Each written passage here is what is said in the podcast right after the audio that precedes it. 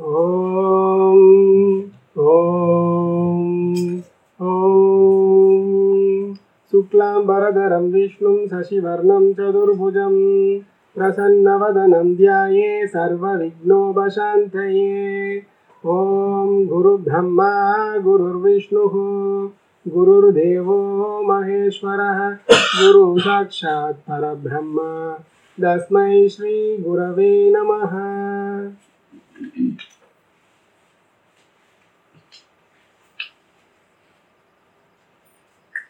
என்ன படிச்சிட்டு இருக்கீங்க நீங்க? நான் லலிதா சகஸ்ரநாமம் படிச்சுட்டு இருக்கேன் நானும் அதுதான் படிச்சிட்டு இருக்கேன் நீங்க உங்களோட பாயிண்ட் ஆஃப் வியூவும் நான் என்னோட பாயிண்ட் ஆஃப் வியூவையும் நம்ம வந்து ஒரு சின்ன கலந்துரையாடல் மாதிரி செஞ்சா வந்து இன்னும் அதை வந்து நம்ம பெட்டராக அண்டர்ஸ்டாண்ட் பண்ணிக்கிறது ஹெல்ப்ஃபுல்லாக இருக்கும். நல்ல விஷயம் தான் எப்போவும் நம்ம வந்து ஒரு நாலேஜை ஷேர் பண்ணும்பொழுது அது நமக்கு இன்னும் டீப்பன் ஆகும். நமக்கு அதில் உள்ள சந்தேகங்கள்லாம் நிவர்த்தி ஆகும். அதுவும் நல்ல விஷயம் தான் சரி அப்போ நான் எனக்கு தெரிஞ்ச விஷயங்களை சில கேள்விகளாக கேட்குறேன் ஸோ நீ உனக்கு தெரிஞ்ச பதில்களை சொல்லு. நம்ம அது மூலமாக நம்மளுடைய அறிவை வந்து இன்னும் மேம்படுத்திக்கலாம். இந்த லலிதா சகஸ்ரநாமம் நீ படிச்சுட்டு இருக்கதா சொன்னேன் இல்லையா? இந்த லலிதா சகஸ்ரநாமம் இந்த ஸ்லோகங்கள்லாம் எந்த இடத்துல இடம்பெற்றிருக்குன்னு உனக்கு நினைவு இருக்கா? இந்த லலிதா சகஸ்ரநாமம் வந்து பிரம்மாண்ட புராணத்தில் உள்ள ஒரு பகுதியான லலிதா உபா உபாக்கியானம்ங்கிறதுல ஒரு பார்ட்டாக இருக்குது. பட் எனக்கு இதை படிக்கும்போது தான் ஒரு சின்ன ஒரு சந்தேகம் வந்தது. என்னென்னா புராணம்ங்கிறது வந்து ஏதோ ஒரு விஷயத்தை வந்து ஒரு கதை வடிவில் ஒரு சிம்பிளிஃபைடாக வந்து நமக்கு கன்வே பண்ணுறதுக்காக ஏற்படுத்தப்பட்டது. ஏன் இந்த லலிதா சகஸ்ரநாமத்தை வந்து ஒரு புராணத்தில் ஒரு பகுதியாக உள்ள கொண்டு வந்து வச்சுருக்காங்கங்கிறது எனக்கு கொஞ்சம் டவுட்ஃபுல்லாக இருக்குது. புராணங்கள் வந்து பதினெட்டு புராணங்கள் இருக்கு. அஹ் வேத வியாசர். இந்த வியாசருங்கிறவர் தான் வந்து புராணங்களை வந்து நமக்கு பதினெட்டு புராணங்களை வந்து தொகுத்து கொடுத்துருக்காரு.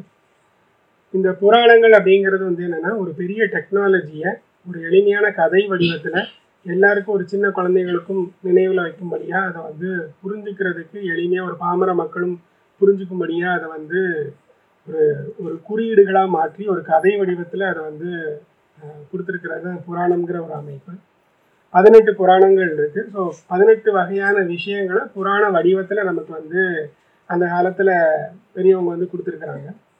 ஸோ அந்த பதினெட்டு புராணங்களில் ஒரு புராணம் தான் வந்து இந்த பிரம்மாண்ட புராணம் அப்படிங்கிறது வந்து. முதல்ல உனக்கு இந்த பிரம்மாண்டம் அப்படிங்கிற வார்த்தைக்கு அர்த்தம் தெரியுமா? இந்த பிரம்மாண்டம் அப்படிங்கிற வார்த்தையை நம்ம வந்து பிரித்து பொருள் தெரிஞ்சுக்கலாம். பிரம்மா அண்டம் அப்படிங்கிறது தான் இந்த பிரம்மாண்டம்ங்கிற வார்த்தைக்கான பிரிப்பு. ஸோ பிரம்மாங்கிறது வந்து பிரம்மங்கிறது வந்து இந்த எல்லா படைப்புகளையும் குறிக்கக்கூடியது. அண்டம் அப்படிங்கிற வார்த்தைக்கு நேரடி அர்த்தம் வந்து முட்டை.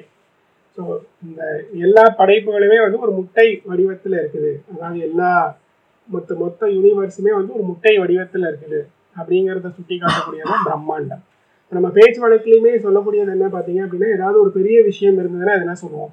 இது ரொம்ப பிரம்மாண்டமாக இருக்குது அப்படின்னு சொல்கிறோம் இல்லையா? ஸோ இந்த பிரம்மாண்டம் அப்படிங்கிறது வந்து ரொம்ப மிகப்பெரியது. ஸோ இந்த மொத்த யூனிவர்ஸ் மொத்த படைப்பையும் குறிக்கக்கூடிய ஒரு சொல். இந்த மொத்த படைப்புமே வந்து எப்படி படைக்கப்பட்டிருக்குது அப்படின்னா சக்தி வடிவமா படைக்கப்பட்டிருக்கு. அது சக்தி சக்தி தான் வந்து மொத்த படைப்பாவுமே மாறி இருக்குது. சக்தி அதை பிரித்து பிரித்து பார்த்துக்கிட்டே போனால் கடைசியில் மிச்சமாக இருக்கிறது என்னன்னு பார்த்தா சக்தி தான் இருக்குது. நவீன விஞ்ஞானமும் அந்த மாதிரி தான் சொல்லுது.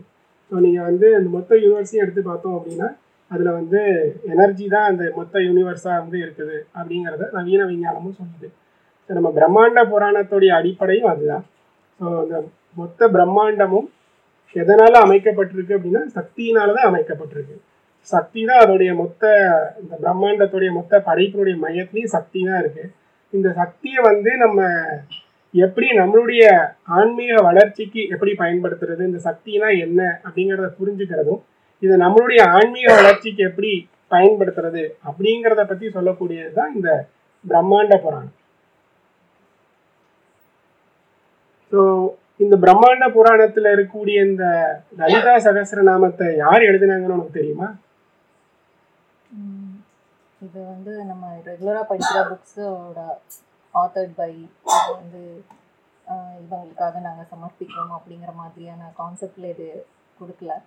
இது வந்து தேவியே வந்து அவங்க அவங்க கூட இருக்கிற வாக்தேவிகள்னு சொல்கிறவங்கள கூப்பிட்டு இந்த மாதிரி நீங்கள் என்னோட நாமத்தை வந்து எல்லாரும் சொல்கிற மாதிரி வந்து நீங்கள் கொடுங்க அப்படின்னு சொன்னதுனால அவங்க இவங்களோட ஒரு ஆயிரம் நாமங்களை எடுத்து அதை வந்து லலிதா சகஸ்ரநாமமாக வந்து நமக்கு கொடுத்துருக்காங்க. அது வந்து வியாசரால் தொகுக்கப்பட்டு நம்மளோட புராண வடிவில் வந்து அது நம்ம கைக்கு வந்துருக்கு எப்படி வேதத்துக்கு ஆத்தர்ஸ் இல்லைன்னு சொல்கிறோமோ அந்த மாதிரி இதுவும் வந்து தேவிக்கிட்டேருந்து தான் நமக்கு வந்துட்டு இது தனியாக யாரும் கம் கம்பைல் பண்ணி வந்ததில்லை. இது யார் யாருக்கு உபதேசம் பண்ணுறதா இந்த லலிதா சகசிரநாமத்தில் சொல்கிறாங்கன்னு உனக்கு நினைவு இது வந்து ரொம்ப இன்ட்ரெஸ்டிங்கான ஒரு விஷயம். ஏன்னா வந்து இப்போ நான் இவர் கேஷுவலாக நீங்கள் சொல்கிறீங்களா அப்படின்னு கேட்டோடனே சரி நம்ம டிஸ்கஸ் பண்ணலாம் அப்படின்ட்டு இந்த டிஸ்கஷன் இப்படி இன்ஸ்டன்டேனியஸாக ஆரம்பிச்சிருச்சு. ஆக்சுவலாக வந்து அகஸ்தியர் வந்து நம்ம எல்லாருக்குமே தெரிஞ்ச ஒருத்தர். அவர் வந்து நிறைய உயர்நிலையில் இருந்தவர். அவர் போயிட்டு இந்த ஹயக்ரீவர்னு அந்த கல்விக்கான கடவுள்கிட்ட போயிட்டு கேட்டிருக்கிறாரு. ரெண்டு பேரும் டிஸ்கஸ் பண்ணிட்டு இருந்திருக்காங்க நிறைய விஷயம். அவர் வந்து நிறைய இந்த லலிதா தேவியோட மற்ற எல்லா விஷயத்தையும் சொல்லியிருப்பாரு ஆனால் அந்த இந்த சகஸ்ரநாமம் பற்றி மட்டும் அவர் அந்த டிஸ்கஷனில் எங்கேயுமே வந்து பேசவே இல்லை. ஸோ இவர் சொல்கிறதெல்லாம் அமைதியாக அவர் கேட்டுட்டு கடைசியில் வந்து இதெல்லாம் சொன்னீங்க அந்த லலிதா சகஸ்ரநாமம் பற்றி கொஞ்சம் எக்ஸ்பிளைன் பண்ணுங்க அப்படின்னு கேட்ட உடனே அவர் சொல்லியிருக்காரு. நீங்கள் வந்து உண்மையான ஒரு தேடலோடு கேட்டால் மட்டும்தான் நான் அதை சொல்ல முடியும். இல்லைன்னா நான் வந்து அதை யாருக்கும் ரிவீல் பண்ண மாட்டேன். அது ரொம்ப வந்து ரொம்ப உயர்வானது. அது அப்படி ஜஸ்ட் லைக் தட் கேட்டோன்னே சொல்ல முடியாது அப்படின்னு சொல்லி. ஆனால் இப்போ நீ இவ்வளோ ஆர்வமாக இத்தனை தடவை கேட்டதுனால நான் உனக்கு சொல்கிறேன் அப்படின்னு சொல்லி வந்து அகஸ்தியருக்கு அவ்வளோ கேட்டதுக்கு அப்புறம் தான் கிடச்சிருக்குது. அப்போ வந்து தேவி வந்து அந்த டைமில் வந்து ஹயக்ரீவர் கிட்ட சொல்லியிருக்கிறாங்க. இவருக்கு நீ சொல்கிறது ஓகே இவர் கூட இன்னொருத்தங்க இருக்கிறாங்க அவங்க ஒய்ஃபு அவங்களும் என்னுடைய பக்தை தான் அவங்களும் வந்து இது கேட்குறதுக்கு அவங்களுக்கும் வந்து she is also qualified so நீங்கள் அவங்களுக்கும் சேர்த்து சொல்லுங்கன்னு அவங்களோட ரெக்கமெண்டேஷனில் இவங்க ரெண்டு பேரும் வந்து ஹைப்ரி வர்த்தின்னு கேட்டாங்க.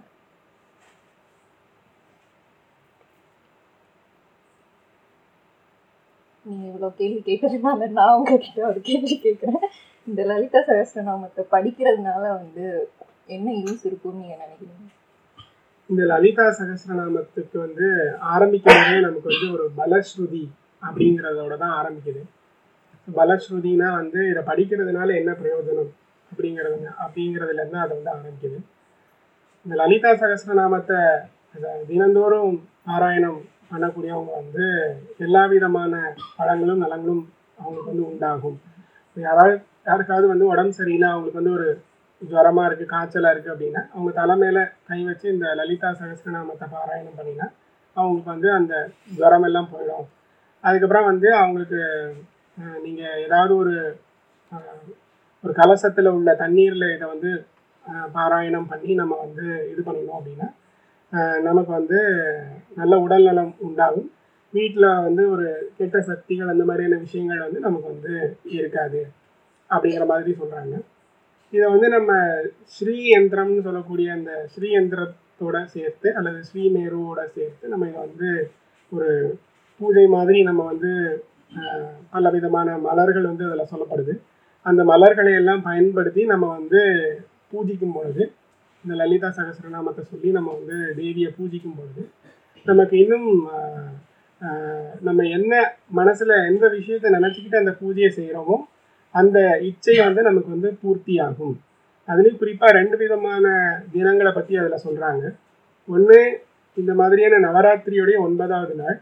இன்னொன்று வந்து வெள்ளிக்கிழமைகள்.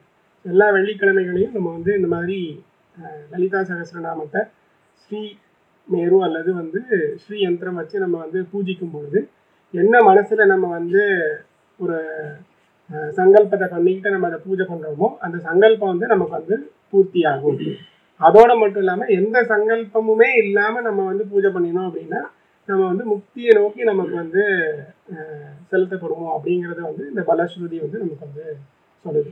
ஸோ அந்த லலிதா சகசிரநாமம்ங்கிறது வந்து நமக்கு அவ்வளவு ஒரு உயர்வுகளை வந்து கொடுக்கக்கூடிய ஒரு விஷயமா வந்து இருக்கு. சரி உனக்கு வந்து இந்த லலிதா சகஸ்ரநாமத்துடைய பலன்களை இது இதை படிக்கிறதுனால என்ன பிரயோஜனம் அப்படிங்கிறத பற்றி சொன்னேன். இந்த லலிதா சகஸ்ரநாமத்தில் வந்து தேவியோட தோற்றம் பற்றி சொல்கிறாங்களே அதை பற்றி நீ படித்ததை என்னோட பகிர்ந்துக்கோங்க இது வந்து ரொம்ப ஒரு இன்ட்ரெஸ்டிங்கான பார்ட்டு நம்ம இப்போ ரீசன்ட் டைம்ஸில் நம்ம ஏதாவது திரைப்படம்லாம் பார்த்தோம்னா அந்த கதாநாயகனோட இன்ட்ரடக்ஷன் வந்து இந்த மாதிரிலாம் படித்து தான் எழுதியிருக்கிறாங்களோன்னு எனக்கு ஒரு சின்ன படிக்கும்போது தோணுச்சு. ஏன்னா இந்த இந்திரன் அண்ட் தேவர்கள் அவங்களுக்கு வந்து பண்டாசுரன் ஒரு அசுரன் வந்து ரொம்ப பிரச்சனை ப பண்ணிகிட்டே இருக்கான் ஸோ அவனை வந்து சமாளிக்க முடியாம தான் வந்து தேவியை வந்து வர வைக்கிறாங்க. இவங்கெல்லாம். தேவி ஆல்ரெடி எல்லா இடத்துலையும் இருக்கிறாங்க பட் இந்த பர்டிகுலர் ப்ராப்ளம் ஹேண்டில் பண்ணுறதுக்காக தான் நீங்கள் வாங்க அப்படின்னு சொல்லிட்டு அவங்கள வந்து ஏதாவது ஒரு ஃபார்மில் அவங்க வந்தால் தானே இவங்களை வந்து ஆஹ் என்னன்னு கவனிக்க முடியும். அதனால வந்துட்டு நீங்கள் வாங்க அப்படின்னு சொல்லிட்டு இவங்க எல்லாம் ப்ரே பண்ணும்போது ஒரு அக்னி குண் குண்டம் ஹோமம் பண்ணுறதுக்கு உள்ள யூஸ் பண்ணுறது அதில் வந்து ப்ரே பண்ணி தேவியை வர சொல்கிறாங்க அப்போ வந்து தேவி அந்த அக்னிலேருந்து எப்படி வராங்கன்னா ஒரு ஒரு அந்த அந்த பாடலில் அது ரொம்ப பியூட்டிஃபுல்லாக இருக்கும். நான் அதை வரிகளாக சொல் நான் என்னோடய வார்த்தையில் சொல்கிறேன் அந்த ஃபயர்லேருந்து அவங்க வந்து அப்படி வெளியே வராங்க. ஃபுல்லாக மார்னிங் சன்ரைஸ் அப்போ எவ்வளோ பிரைட்டாக இருக்குமோ அந்த மாதிரி ஒரு ஹண்ட்ரட் டைம்ஸ் பிரைட்னஸோடு அவங்க வந்து வெளியே வராங்க. அவங்களுக்கு நாலு கைகள் இருக்குது. ஒவ்வொரு கையிலையும் அவங்க வந்து ஒவ்வொரு ஆயுதம் வச்சுருக்காங்க. பாசம் அங்குசம் ரெண்டும் வந்து நம்மளோட ஆசை அப்புறம் வந்துட்டு நம்மளோட கோபம் குரோதம் சொல்லக்கூடிய அந்த விஷயங்களை வந்து ரெண்டு ஆயுதமாக இந்த பக்கம் வச்சுருக்காங்க. இன்னும் ரெண்டு கைகளில் வந்துட்டு ஒரு கையில் வந்து வில்லா கரும்பை வச்சிருக்கிறாங்க. அது வந்து நம்ம மனசை டினோட் பண்ணுறது அப்புறம் வந்து அந்த அம்பு.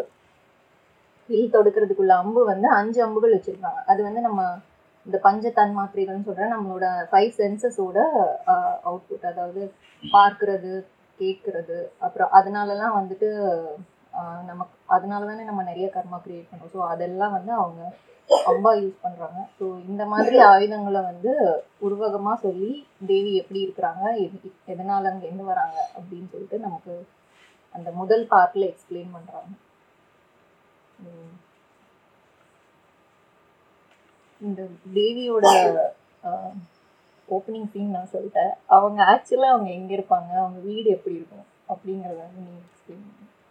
இப்போ நீங்கள் தேவியை பற்றி சொல்லும் பொழுது வந்து அவங்க ஒரு ராக குண்டத்துலேருந்து வராங்க. சிதக்னி குண்டம்னு சொல்லி அதை வந்து அந்த சகசிரநாமத்தில் சொல்கிறாங்க லலிதா சகசிரநாமத்தில் இந்த யாக குண்டத்துலேருந்து ஒரு தேவி வந்தாங்க அப்படின்னா அப்போ தான் அவங்க பிறந்து வராங்களா? அதுக்கு முன்னாடி தேவி இல்லையா? அப்படிங்கிற கேள்வி எழுது. அப்படி இல்லை. தேவி எல்லா இடத்துலையும் எப்பவுமே இருக்கிறாங்க. அவங்களுக்கு பிறப்பும் இல்லை இறப்பும் இல்லை. அவங்க வந்து தேவர்கள் வந்து இந்த மாதிரி அவங்க ஏதோ ஒரு காரணத்துக்காக தேவியை தரிசனம் பண்ணணுங்கிறதுக்காக அவங்க வந்து பிரார்த்தனைகள் பண்ணுறாங்க யாகம் பண்ணி. அந்த அந்த ஹோமகுண்டத்தில் வந்து தேவி எழுந்தருளி அவங்களுடைய பிரார்த்தனையை வந்து கேட்கறதுக்காக வராங்க. அதுக்கு முன்னாடி அவங்க எங்கே இருக்கிறாங்க? ஆக்சுவலாக அவங்களுடைய இருப்பிடம் எது? அவங்களோட வீட்டு அட்ரஸ் என்ன? அப்படிங்கிற மாதிரி நம்ம பார்த்தோம் அப்படின்னா வந்து அவங்க வந்து ஸ்ரீநகரில் இருக்கிறாங்க. இது எங்கேயோ கேள்விப்பட்ட மாதிரி இருக்கு. ஸ்ரீநகரம் சொல்லிட்டு. ஸ்ரீநகரம்னு சொல்லக்கூடிய அந்த இடத்துல தான் வந்து இருக்கிறாங்க. ஸ்ரீநகரம்ங்கிறத வந்து ரெண்டு இடத்துல இருக்கிறதா சொல்லப்படுது. அதாவது என்னன்னா நம்ம புராணங்கள்ல. ஒன்று வந்து நம்ம பூமியில அல்லது நம்மளுடைய நம்மளுடைய உடல்ல எங்க இருக்குது அப்படிங்கிறது. மேருமலைன்னு சொல்லக்கூடிய அந்த மலையில அந்த சிகரங்களுக்கு மத்தியில அந்த ஸ்ரீநகரம் அப்படிங்கிறது வந்து இருக்கிறதா சொல்லப்படுது. மேருமலை அப்படிங்கிறது வந்து நம்ம உடம்புல முதுகு தண்டை தான் அந்த மாதிரி குறிப்பிடுறதா ஒரு சம்பிரதாயம். நம்ம பூமியில் பார்த்தீங்க அப்படின்னா மேருமலைங்கிறத வந்து மலை வடிவத்தில் வந்து குறிப்பிடுறாங்க. இன்னொரு ஒரு இடம் எங்கே சொல்கிறாங்க அப்படின்னா இந்த எல்லா உலகங்களுக்கும் அப்பால் அதாவது எல்லா யூனிவர்ஸ் எல்லா இதுக்கும் அப்பால் ஒரு அமிர்தமயமான ஒரு கடல் இருக்குது அந்த அமிர்த கடலுக்கு நடுவில் ஒரு ரத்தின தீவு ஒன்று இருக்கு. அந்த ரத்தின தீவில் இந்த தேவியுடைய ஸ்ரீநகரங்கிறது வந்து அமைக்கப்பட்டிருக்கு. அப்படிங்கிற மாதிரி சொல்கிறாங்க ஸோ நமக்கு உள்ளேயும் வெளியிலையும் இந்த ஸ்ரீநகரம்ங்கிறது வந்து இருக்குது. அப்படிங்கிற மாதிரி அதை வந்து சொல்றாங்க. இந்த ஸ்ரீநகரம்ங்கிறதுல தேவி வந்து இருக்கதா வந்து அதில் சொல்றாங்க. இந்த ஸ்ரீநகரங்க நகரம்னு சொல்லக்கூடிய இந்த நகரத்தில் இருக்கக்கூடிய அந்த தேவிக்கு அவங்க இருக்கிற இடத்த சுற்றி ஒரு இருபத்தஞ்சு விதமான ஒரு கோட்டைகள் மாதிரி அதை வந்து இது பண்ணியிருக்காங்க. விதவிதமான உலோகங்கள் வைர வைடூரியங்கள் இரும்பு செம்பு தங்கம் இந்த மாதிரியான உலோகங்கள் இந்த மாதிரியான விஷயங்கள்னால ஒரு இருபத்தைந்து விதமான கோட்டைகள் அவங்களுக்கு வந்து இருக்குது.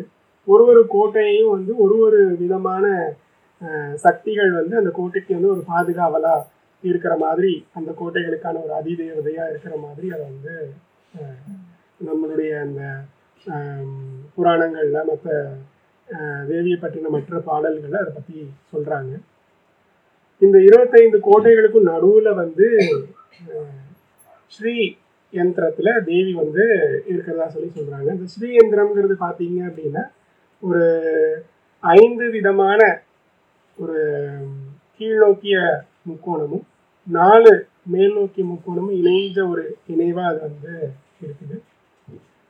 ஐந்து விதமான ஒரு சக்தி முக்கோணம் நான்கு விதமான சிவத்தன்மையில் இருக்கக்கூடிய முக்கோணம் மேல் நோக்கிய முக்கோணம் இணைந்து இணைவு தான் இந்த ஸ்ரீ யந்திரம் அப்படிங்கிறது.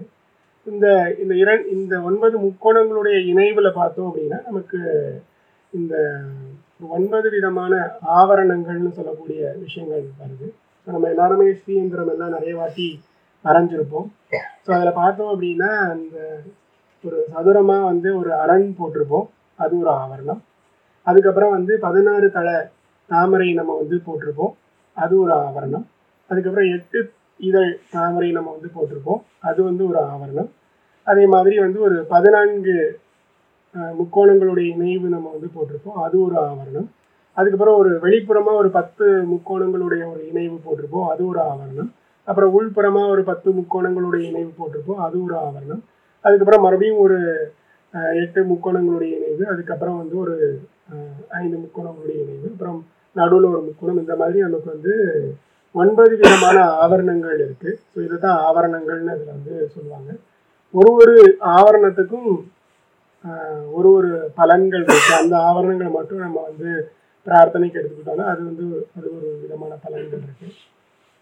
இந்த ஒன்பது ஆவரணத்துக்கும் நடுவில் ஒரு முக்கோணம் இருக்கு. அது ஒன்பதாவது ஆவரணமா அது வந்து இருக்கு.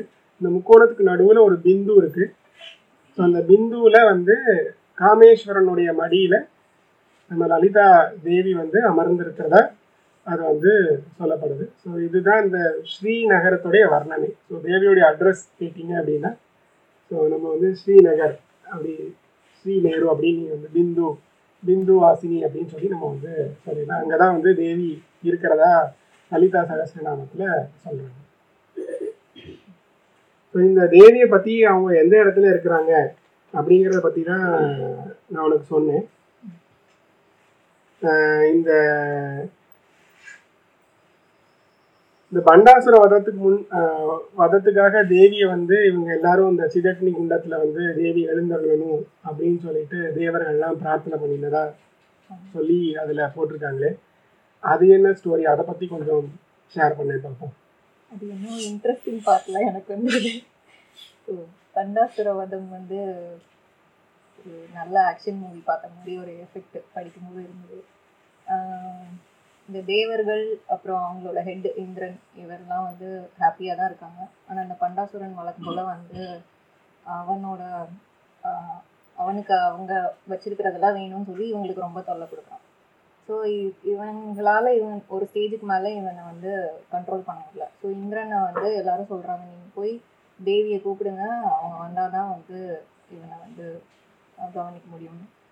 அதனால வந்துட்டு தேவியை வந்து இவங்க அழை அழைச்சிட்டு வராங்க. அப்புறமா போர் நடக்குது. அப்போ வந்து அவங்க அவங்க வந்து குயின் ஸோ அவங்க டைரெக்டாக ஃபஸ்ட்டு போருக்கு போக மாட்டாங்க. அவங்கள்ட்ட இருக்கிற நிறைய அவங்களோட இருக்கிற மற்ற தேவிகள் மந்திரியா ஒரு தேவி இருக்காங்க மந்திரினின்னு சொல்லிட்டு.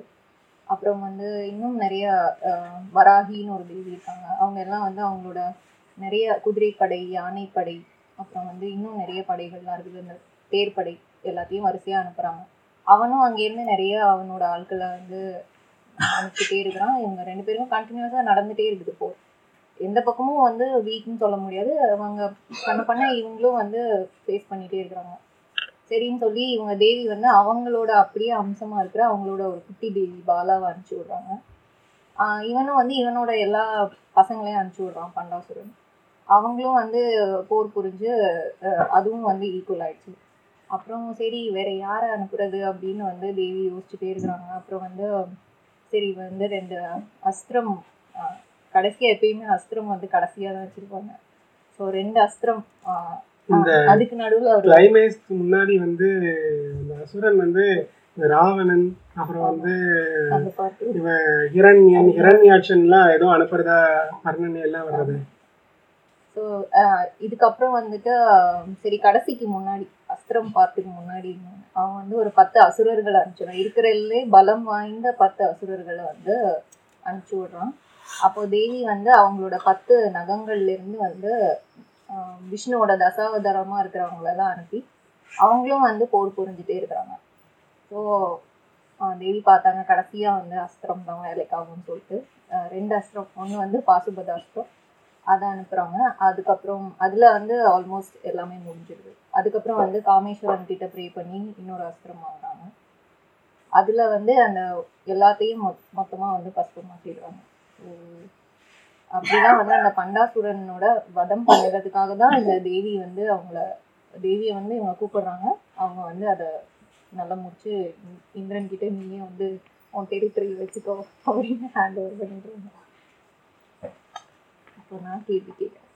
தேவி வந்து நிறைய வடிவங்களில் வந்து உபாசனை செய்யலாம் அப்படின்னு சொல்கிறாங்க ஸோ அதில் வந்து முக்கியமாக இந்த மந்திர உபாசனை வந்து எப்படி செய்யலாம்னு வந்து லலிதா சகஸ்திரநாமத்துல சொல்லியிருக்காங்க. லலிதா சகஸ்ரநாமத்துல வந்து தேவியை பலவிதமாக உபாசனை பண்ணுறதை பற்றி சொல்கிறாங்க அதுலேயும் குறிப்பாக மந்திர மந்திரம் மூலமாக தேவியை எப்படி உபாசனை பண்ணணும் அப்படிங்கிறத வந்து லலிதா சகஸ்ரநாமத்துல சொல்கிறாங்க பஞ்சதசாட்சரி அப்படின்னு சொல்லக்கூடிய பதினைந்து அக்ஷரங்களை உடைய மந்திரம் பயன்படுத்தி தேவியை உபாசனை பண்ணுறது எப்படி அப்படிங்கிறத பற்றி லலிதா சகஸ்ரநாமத்துல சொல்கிறாங்க ரொம்ப விரிவாக அதை பற்றி அவங்க சொல்லலை. சில குறியீடுகள் வழியாக சொல்கிறாங்க இப்போ நம்ம முன்னாடியே சுவாமி நமக்கு வந்து சொல்லியிருப்பாங்க. என்னென்னா வந்து மந்திரங்களை வந்து நேரடியாக அந்த மந்திரத்துடைய இதை சொல்லி நம்ம சொல்ல மாட்டோம். பஞ்சாட்சர மந்திரம் சடாட்சர மந்திரம் அந்த மாதிரி தான் நம்ம அதை வந்து சொல்கிறது உண்டு. ஏன்னா மந்திரங்களை நேரடியாக உச்சரித்தாலே அதுக்கான பலன் வந்துடும் அப்படிங்கிறதுனால அதுக்கான ஒரு நிக்நேம் வச்சுருப்போம் அந்த நிக்நேம் வச்சு தான் அதை வந்து அந்த மந்திரங்களை வந்து நம்ம வந்து சொல்லுவோம். அதே மாதிரி தேவியோடைய அந்த மந்திரம் வந்து பதினைந்து அக்ஷரங்களை உடையது. அதுக்கு வந்து பஞ்ச தசாட்சரி. பஞ்ச தசாட்சரி மந்திரம்னு பேர். ஸோ இந்த மந்திரத்தை வந்து அவங்க சொல்லும் பொழுது மூணு பார்ட்டாக பிரித்து சொல்கிறாங்க மூணு part first part second part third part அப்படின்னு சொல்லிட்டு. ஃபஸ்ட்டு பார்ட்டு என்ன அப்படின்னா தேவியோடைய ஒரு முகம் மாதிரி இது வந்து இருக்குது இந்த மந்திரம் அப்படின்னு சொல்லிட்டு அந்த மந்திரத்தை தேவியோட முகம் அப்படின்னு சொல்கிறாங்க செகண்ட் பார்ட் என்ன அப்படின்னா இது தேவியோடைய ஒரு மத்திய பாகம் மாதிரி இருக்குது அப்படிங்கிற மாதிரி சொல்லி சொல்கிறாங்க அதுக்கெல்லாம் கூடம். அதுக்கப்புறம் வந்து மூணாவது பார்ட் வந்து தேவியோடைய ஒரு இடுப்புக்கு கீழே இருக்கக்கூடிய அந்த பகுதிகள் மாதிரி அது வந்து இருக்குதுன்னு சொல்லிட்டு அது வந்து சொல்கிறாங்க இந்த மூணுக்குமே வந்து சில அவங்க ஒரு நிக்நேம் மாதிரி வந்து சொல்கிறாங்க ஸோ மேலே இருக்கக்கூடிய தேவியோடைய முகம் மாதிரி இருக்கக்கூடிய அந்த அந்த பகுதி வந்து வாக்பவ கூடம் அப்படின்னு பேர். நடுப்பகுதிக்கு வந்து காமராஜ கூடம் அப்படின்னு சொல்லிட்டு அவங்களோட இடுப்பு கீழே இருக்கக்கூடிய அந்த பகுதிக்கு வந்து சக்தி கூடம் அப்படின்னு சொல்லி பேர். ஸோ இந்த மாதிரி அதை சில கோட் வேர்ட் மூலமாக அந்த மந்திரங்களை வந்து அவங்க குறிப்பிடுறாங்க. இந்த மாதிரியான மந்திரங்களை வந்து நம்ம உபாசனை பண்ணணும் அப்படின்னா சரியான ஒரு குருவை அணுகி அந்த மந்திரங்களை பெற்று அதை எப்படி பயன்படுத்தணுங்கிறத நம்ம வந்து தெரிஞ்சுக்கிட்டு பண்ணுறது ரொம்ப சிறப்பாக இருக்கும். பெரும்பாலும் இந்த மாதிரியான பஞ்சதசாட்சரி மாதிரியான மந்திரங்களை வந்து வலதுகை மார்க்கத்தில் இருக்கிறவங்க இதை பெரும்பாலும் பயன்படுத்துகிற கூடிய தன்மைகள். இருப்பாங்க ஸோ இந்த தேவியுடைய இந்த மந்திர விஷயங்கள் அவங்க எப்படி மந்திரம் மூலமாக அவங்கள வந்து உபாசனை பண்ணுறது அப்படிங்கிறத பற்றி கேட்டேன். வேற எப்படியெல்லாம் தேவியை பற்றி தேவியை உபாசனை பண்ணலான்னு லலிதா சகசரநாமத்தில் சொல்லியிருக்காங்க. நீ அதை படித்ததை பற்றி என்னோட பகிர்ந்து ம், தேவியை வந்து நிறைய வடிவத்தில் எப்படிலாம் பண்ணலாமோ அப்படிலாம் பண்ணலாம் நமக்கு வந்து எப்படி பிடிச்சிருக்குதோ நமக்கு வந்து அது நமக்கு என்ன செட் ஆகும் அப்படின்னு இருக்கு ஸோ அதில் நிறைய லிஸ்ட் அவுட் பண்ணியிருக்காங்க. அதில் நமக்கு என்ன பொருந்துதுங்கிறத வந்து நம்ம நமக்கு குரு என்ன சொல்கிறாரோ நம்ம அதை சூஸ் பண்ணிக்கலாம் வந்து ஸ்தூலமாக ஒரு ஃபிசிக்கல் ஃபார்ம்லாம் வந்து அவங்கள உபா உபாசனை செய்யலாம். அப்படி இல்லைன்னா வந்துட்டு ஸ்தூலம் அண்ட் சூக்ஷ்மம் அது வந்து யந்திர வடிவமாக சொல்லலாம். ஸ்தூலமாகவும் அதை பண்ணால் அந்த வந்து மனசாலையும் செய்யலாம் அது இல்லாமல் வந்து நான் ஃபிசிக்கல் ஃபார்மாக சூக்ஷ்மமாக சொல்கிறதுனா மந்திரம் சொல்லலாம். மந்திர உபாசனை. அப்புறம் வந்து தந்திரம் சொல்லிட்டு இந்த குண்டலினி பார்ட்டை வந்து அது ஒரு உபாசனையாக சொல்லியிருக்காங்க. அதுக்கப்புறம் வந்து தேவிக்கு வந்து நிறைய கல்யாண குணங்கள்லாம் சொல்லி இப்படிலாம் அவங்க இருப்பாங்கன்னு ஒரு நிர்குணம் அண்ட் சகுண உபாசனை. அவங்களுக்கு இவ்வளோ இவ்வளோ குணமெல்லாம் இருக்குது அவங்க இப்படிலாம் இருப்பாங்கன்னு எக்ஸ்பிளைன் பண்ணி ஒரு ஒரு டைப்பு அவங்களுக்கு எந்த குணமுமே இல்லை அவங்க ஃபார்ம்லெஸ்ஸாக இருப்பாங்க அப்படின்னு சொல்லி இன்னொரு உபாசனை சொல்கிறாங்க இது எல்லாத்துக்கும் அப்புறம் வந்து பக்தியால் அவங்க அணுகிடலாம் அப்படின்னு சொல்லி அது இன்னொரு உபாசனையாக சொல்கிறாங்க சரி இந்த இத்தனை டைப் பார்த்தோம்ல இதுலேருந்து இந்த குண்டலினி அப்படின்னு ஒரு வார்த்தை சொல்லியிருக்காங்க.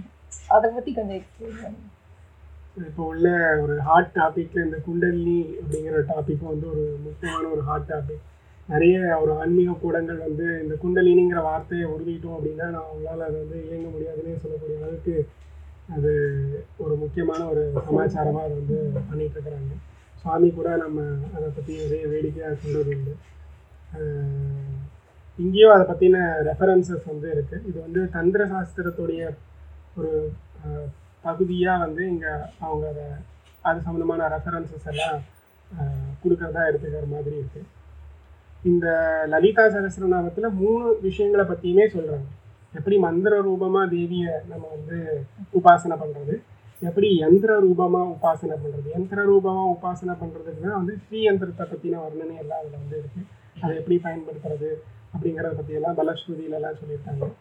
தந்திர வடிவமாக எப்படி பயன்படுத்துறது தந்திர ரூபமாக எப்படி பயன்படுத்துறதுங்கிறத பற்றி சொல்லும் பொழுது இந்த குண்டலினி சமாச்சாரங்களை பற்றி அதில் வந்து குண்டலினி ரூபமாக அவங்க எப்படி இருக்காங்க எப்படி பயன்படுத்துறது அப்படிங்கிறத பற்றியெல்லாம் அதில் வந்து சொல்கிறாங்க வழக்கம் போல் இதையுமே வந்து நம்ம ஒரு ஒரு குரு முகமாக அணுகி அதை வந்து நம்ம தெரிஞ்சுக்கிறது அப்படிங்கிறது வந்து நமக்கு அதுதான் ஒரு சரியான ஒரு வழிகாட்டுதலாக இருக்க முடியும். இருந்தாலும் இந்த லலிதா சகஸ்ரநாமத்தில் இதை பற்றி என்ன சொல்லியிருக்கிறாங்க அப்படிங்கிறதையும் நான் உனக்கு மேலோட்டமாக சொல்கிறேன் இந்த குண்டலினி வர்ணனையில் வந்து என்ன என்ன சொல்கிறாங்க அப்படின்னா தேவி வந்து நம்ம அவங்க தான் நமக்கு இந்த சக்தி உடலாக இருக்கிறாங்க. இந்த உடல் நமக்கு வந்து ஐந்து விதமான உடல்கள் இருக்குது அப்படின்னு நம்ம வந்து சாமி மூலமாக கேட்டு தெரிஞ்சிருக்கிறோம் இந்த ஐந்து விதமான உடல்களில் வந்து நமக்கு சக்தி உடல்னு ஒன்று இருக்குது இந்த சக்தி உடல் வந்து ஒரு ஒரு மிஷினரி மாதிரி இருக்குது நமக்கு கண்ணுக்கு தெரியாத ஒரு மிஷினரி மாதிரி இருக்குது இதுக்குள்ள நிறைய சக்கரங்கள்லாம் இருக்குது. ஸோ ஆறு விதமான அந்த சக்கரங்கள் நம்ம உடம்புக்குள்ள வந்து இருக்கிறதா சொல்லி சொல்றாங்க. ஸோ இந்த ஒரு ஒரு சக்கரங்கள்லையும் தேவிக்கு வந்து ஒரு ஒரு விதமான பேர் சொல்றாங்க. இந்த சக்கரத்துல இவங்களுக்கு டாகினின்னு பேர். இந்த சக்கரத்துல இவங்களுக்கு காகினின்னு பேர்.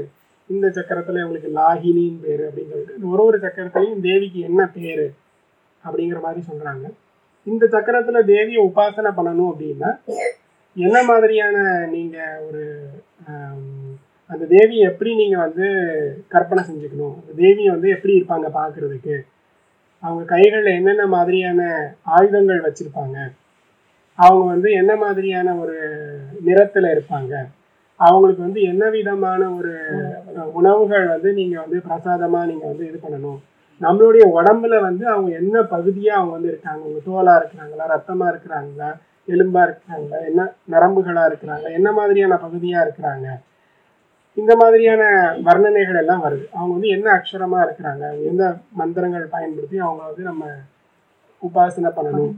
அவங்க வந்து என்ன விதமான குணங்களா இருக்கிறாங்க அந்த ஆதாரத்துல இருக்கும் பொழுது. இந்த மாதிரியான விஷயங்கள் எல்லாத்தையும் வந்து இந்த குண்டலினி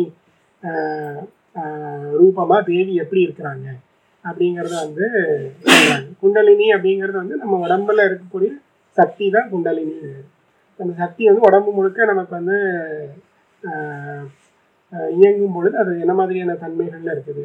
இவங்க அதுல இந்த புத்தகத்துல எழுது விளக்கம் எழுதியிருக்கிறவர் சொல்லியிருக்கிறது என்ன சொல்லியிருக்கிறார் அப்படின்னா வழக்கம் போல இந்த தேவி வந்து மூலாதாரத்துல குண்டலினி சக்தியா இருக்கிறாங்க. ஸோ சகசிராதாரம்னு சொல்லக்கூடிய நம்மளுடைய தலைப்பகுதியில் சிவத்தன்மை இருக்குது ஸோ இந்த சக்தியை மூலாதாரத்திலேருந்து எழுப்பி சிவத்தன்மையோட நம்ம வந்து ஐக்கியப்படுத்தினோம் அப்படின்னா நமக்கு வந்து குண்டலினிக்கான அனுபவங்கள்லாம் நிகழும். அப்படிங்கிறத வந்து இதில் சொல்றதா அவங்க வந்து சொல்கிறாங்க இந்த குண்டலினி வர்ணனையை பற்றியெல்லாம் நீங்கள் அதிகமாக கேட்டுட்டு நம்ம எல்லாருக்கும் வந்து ரொம்ப பிடித்தமான ஒரு வழியான பக்தின்னு ஒரு வழி இருக்குது அதை பற்றி இந்த லலிதா சகசிரநாமத்தில் என்ன சொல்லியிருக்காங்கங்கிறத நீ கொஞ்சம் சொல்ல. பக்திங்கிறது வந்து நம்ம எல்லாருக்குமே வந்து ரொம்ப பொதுப்படியாக ஈஸியாக வந்து அப்ரோச் பண்ணுற ஒரு விஷயம். இந்த லலிதா சகஸ்ரநாமத்தை பக்தி பூர்வமாக என்ன பண்ணலாம்னா நம்ம வந்து அதை உணர்ந்து அதை வந்து பாராயணம் பண்ணலாம். அதை வந்து டெய்லி ரிசைட் பண்ணலாம். அதோட பா- அதோட மீனிங்கை புரிஞ்சு பார்த்து அது நம்ம சுவாமிக்கு வந்து டெய்லி அதை நாம சங்கீர்த்தனமாக பண்ணினா அதுதான் வந்து பக்தி பூர்வமான அணுகுமுறையாக வந்து இதை சொல்லலாம். இந்த நிர்குணம் அப்புறம் சகுணம் அப்படிலாம் சொல்கிறாங்கல்ல அந்த தேவிக்கு இப்படிலாம் குணம் இருக்குது அவங்க குணம் இல்லாமல் இருக்கிறாங்க. அதை பற்றி எக்ஸ்பிளைன் ஏன்னா வந்து அதில் ஒரு இன்ட்ரெஸ்டிங் கான்செப்ட் என்னன்னா கொஞ்ச நேரம் வரைக்கும் வந்து தேவி இப்படி இருப்பாங்க அப்படி இருப்பாங்க அப்படின்னு அப்படியே பயங்கரமாக எல்லாம் சொல்லிட்டு கொஞ்சம் அதுக்கப்புறம் அடுத்த வருஷத்துல அது வந்து ஒரு பேரடாக்ஸ் மாதிரி அப்படி எப்படியுமே இருக்க மாட்டாங்க. அப்படின்னு சொல்லி அப்படியே கான்ட்ரடிக்டரியா இந்த எண்ட்ல என்ன அந்த எண்ட்ல சொல்ற மாதிரி இருக்கு. ஸோ அதை பத்தி கொஞ்சம் எக்ஸ்பிளைன் பண்ணுங்க. நமக்கு வந்து சுவாமி எல்லா வகுப்புகளையும் எடுக்கக்கூடிய ஒரு விஷயங்கள் வந்து ஒரு அடிப்படை பாடம் வந்து சொல்லித் தருவாங்க. என்ன அப்படின்னா ஓம் அப்படிங்கிற அந்த பிரணவ மந்திரத்துல இருந்தால் அது வந்து ஆ ஊம அப்படிங்கிற தன்மைகள் இருக்கு. அதுதான் ஐந்து விதமான நிலைகளில் இருக்குது அதுக்கப்புறம் வந்து அது ஒன்பது விதமான நிலைகள் இருக்குது அது வந்து அதுக்கு அடுத்த நிலைகளில் ஒரு இருபத்தி ஏழு விதமான நிலைகள் இருக்குது நூற்றி எட்டு அந்த மாதிரி அதோடைய தன்மைகள் பெருகிட்டே போகிறத பற்றி நமக்கு வந்து சொல்லியிருப்பாங்க ஸோ அதே மாதிரி வந்து அது இந்த ஓம்ங்கிற அந்த தன்மையில் இருக்கும்போது அது வந்து நிர்குணமாக இருக்குது எந்த எந்த விதமான குணங்களும் இல்லாத ஒரு தன்மைகளில் இருக்குது ஸோ அதுவே மூன்றை விரிவடையும் பொழுது ஆ உமேன் விரிவடையும் பொழுது அது வந்து நமக்கு வந்து குணங்களாக அது வந்து மாற்றம் அடையும். ஸோ ஆங்க தன்மையில் இருக்கும் பொழுது அதுக்கு சில குணங்கள் இருக்குது பிரம்மான்னு அதை வந்து நம்ம சொல்கிறோம் பிரம்மானா அவர் படைத்தல் தொழிலை செய்யக்கூடியவர். அவர் வந்து இந்த ஆணவம் அப்படிங்கிற அந்த தன்மையில் வந்து இருக்கிறாரு. அஹ் அடுத்தால விஷ்ணு. அவர் வந்து காத்தல் தொழிலை செய்கிறாரு அப்புறம் சிவன் அவர் வந்து அழித்தல் தொழிலை செய்கிறார் இப்போ சொல்லும்போது அவங்களுக்கு வந்து இன்னென்ன விதமான குணத்தில் அவங்க வந்து இருப்பாங்க. அப்படிங்கிற மாதிரி அதுக்கான இந்த குணம்ங்கிற மாதிரியான தன்மைகள் நமக்கு வந்து வருது. ஸோ இந்த இறைநிலை வந்து இந்த மாதிரியான பலவிதமான தன்மைகளுக்குள்ளே வரும்பொழுது இந்த தேவி தான் வந்து இந்த மாதிரியான ஒரு மாற்றங்களில் வந்து நமக்கு வந்து வராங்க. ஸோ அந்த தேவி மாதிரி குணம் வடிவத்தில் என்னென்ன விதமான குணங்களாக நமக்கு வந்து மாற்றம் அடைந்து வராங்க? குணங்களற்ற நிலையில் அவங்க வந்து எப்படி இருக்கிறாங்க? அப்படிங்கிறத வந்து விபரமாக சொல்லக்கூடிய பகுதி தான் வந்து அந்த நிர்குண சகுன உபாசனை அப்படிங்கிறது. எல்லாருக்கும் எல்லா விதமான ஒரு உபாசனையும் வந்து அவங்களுக்கு வந்து அதில் ஒரு லயமும் ஒரு ஈடுபாடோ வராது. சில பேருக்கு வந்து நிர்குண உபாசனை வந்து ரொம்ப சுலபமாக இருக்கும். நீங்கள் வந்து வடிவமற்ற ஒரு கடவுளை நீங்கள் வந்து தியானம் பண்ணுங்க அப்படின்னா அது சில பேருக்கு ரொம்ப ஒரு இயல்பாக ஒரு ஒரு லயமாகக்கூடிய ஒரு விஷயமா இருக்கும். இன்னும் சில பேருக்கு வந்து ஏதாவது ஒரு ஒரு வடிவத்தோடு இருக்கக்கூடிய ஒரு கடவுளை உபாசனை பண்ணுறது அவங்களுக்கு வந்து இன்னும் அவங்கள லயம் பண்ணிக்கிறதுக்கு வந்து ஒரு சௌகரியமான ஒரு விஷயமா இருக்கும். அதுதான் அவங்களுக்கு இன்னும் ஒரு ஒரு பிடித்த ஒரு விஷயமா இருக்கும். ஸோ குரு நமக்கு என்ன மாதிரியான ஒரு உபாசனையை வழிகாட்டுறாங்களோ அந்த உபாசனையை மேற்கொள்றதுங்கிறது வந்து நமக்கு வந்து ரொம்ப பொருத்தமானதாக இருக்கும். இங்கே ரெண்டு ஆப்ஷனுமே நமக்கு வந்து இருக்குது ஸோ சகுன உபாசனை உபாசனையும் இருக்குது நிர்குண உபாசனையும் இருக்குது அதில் நமக்கு எந்த மாதிரியான உபாசனையை நமக்கு வந்து நமக்கு குரு வழிகாட்டுறாங்களோ அந்த மாதிரியான உபாசனையை நம்ம மேற்கொள்கிறது அப்படிங்கிறது வந்து நமக்கு இன்னும் ஒரு பொருத்தமான ஒரு விஷயமா இருக்கும். இது போக இன்னும் என்ன சொல்கிறாங்க அப்படின்னா வந்து பஞ்ச பிரம்மாக்களுடைய வடிவத்தில் தேவி வந்து இருக்கிறாங்க அதாவது பிரம்மா விஷ்ணு சிவன் அப்புறம் வந்து ருத்ரன் சதாசிவன் மகேஸ்வரன் சொல்லுவோம் அந்த அஞ்சு விதமான ஒரு நிலைகள்ல வந்து தேவி இருக்கிறாங்க. இந்த அஞ்சு விதமான நிலைகள்ல இப்ப பிரம்மா படைத்தல் தொழிலை செய்யறதா இருந்தாலும் சரி விஷ்ணு காத்தல் தொழிலை செய்யறதா இருந்தாலும் சரி ருத்தன் வந்து அழித்தல் தொழிலை செய்யறதா இருந்தாலும் சரி இதுக்கான ஆற்றல் எங்கேருந்து வருது அப்படின்னு பார்த்தோம் அப்படின்னா தேவி தான் இந்த ஆற்றலை வந்து கொடுக்குறாங்க. தேவி இந்த ஆற்றலை கொடுக்கல அப்படின்னா இந்த ஐந்து பிரம்மாக்களுமே வந்து ஒரு உயிர் இல்லாத ஒரு தன்மையில எப்படி இயக்கம் இல்லாம இருப்பாங்களோ அந்த தன்மைக்கு போயிடுவாங்க அப்படிங்கிற மாதிரி அதுல வந்து சொல்றாங்க. ஸோ இந்த பஞ்ச பிரம்மாக்களா இருக்கிறதும் தேவி தான். இந்த பஞ்ச பிரம்மாக்கள் மூலமா பஞ்ச கிருத்தியங்கள்னு சொல்லக்கூடிய ஐந்து தொழில்களை செய்யக்கூடியதும் தேவி தான் அவங்களுடைய ஆற்றல் சக்தி மூலமா அவங்க தான் அதை வந்து பண்றாங்க அப்படின்னும் அதை வந்து சொல்றாங்க. இதே மாதிரி பஞ்ச அவஸ்தைன்னு சொல்லக்கூடிய தன்மைகளும் தேவி தான் இருக்கிறாங்க. பஞ்ச அவஸ்தை அப்படின்னா இப்போ நம்ம வந்து நினைவு அப்படிங்கிற தன்மையில் இருக்கோம். நமக்கு கனவுங்கிற தன்மை இருக்குது அப்புறம் தூக்கம்ங்கிற தன்மை இருக்குது ஸோ இதெல்லாம் கடந்த துரியம்ங்கிற தன்மை இருக்குது இந்த மாதிரி ஐந்து துரியாதீதம்ங்கிற தன்மை இருக்கு. இந்த மாதிரி ஐந்து விதமான தன்மைகளில் ஐந்து விதமான அவஸ்தைகளில் அவஸ்தைன்னு சொல்லுவாங்க. இந்த மாதிரி தன்மைகளில் தன்மைகளாகவும் இருக்கிறது. தேவி தான் அப்படி இருக்கிறாங்க அப்படின்னு சொல்லி சொல்லுவாங்க. அதுக்கப்புறம் வந்து க்ஷேத்திர சேத்ரஜ்ய வர்ணனை அப்படின்னு சொல்கிறாங்க க்ஷேத்திரம் அப்படின்னா உடலை தான் வந்து ஒரு ஒரு க்ஷேத்திரமாக நமக்கு வந்து சொல்கிறாங்க நமக்கு ஐந்து விதமான உடல்கள் இருக்கு. இந்த இந்த உடலுக்குள்ள ஒருத்தர் இருக்காங்க இல்லையா? எல்லாத்தையும் கவனிச்சிட்டு இருக்கக்கூடிய அவரை தான் வந்து கஷேத்ரஜன் அப்படின்னு சொல்லி சொல்றாங்க. இந்த ரெண்டுமாவும் இருக்கிறது வந்து தேவி தான். உடலா இருக்கிறதும் அவங்க தான் உடல்ல இருந்து எல்லாத்தையும் கவனிச்சிட்டு இருக்கிறதும் அவங்க தான் அப்படிங்கிற மாதிரி அதை வந்து வர்ணனை பண்ணுறாங்க சில பேருக்கு அந்த மாதிரியான ஒரு உபாசனை வந்து பொருத்தமாக இருக்கும். ஞான மார்க்கம்னு சொல்லக்கூடிய அந்த உபாசனை வந்து அவங்களுக்கு அது பொருத்தமாக இருக்கும். ஸோ அவங்களுக்குள்ள எல்லாத்தையும் கவனிச்சிட்டு இருக்கிறது யாருன்னு பாருங்க. அப்படின்னு சொன்னால் சில பேருக்கு அந்த மாதிரி அந்த விதமான உபாசனை வந்து ஒரு பொருத்தமான வழியாக இருக்கும்.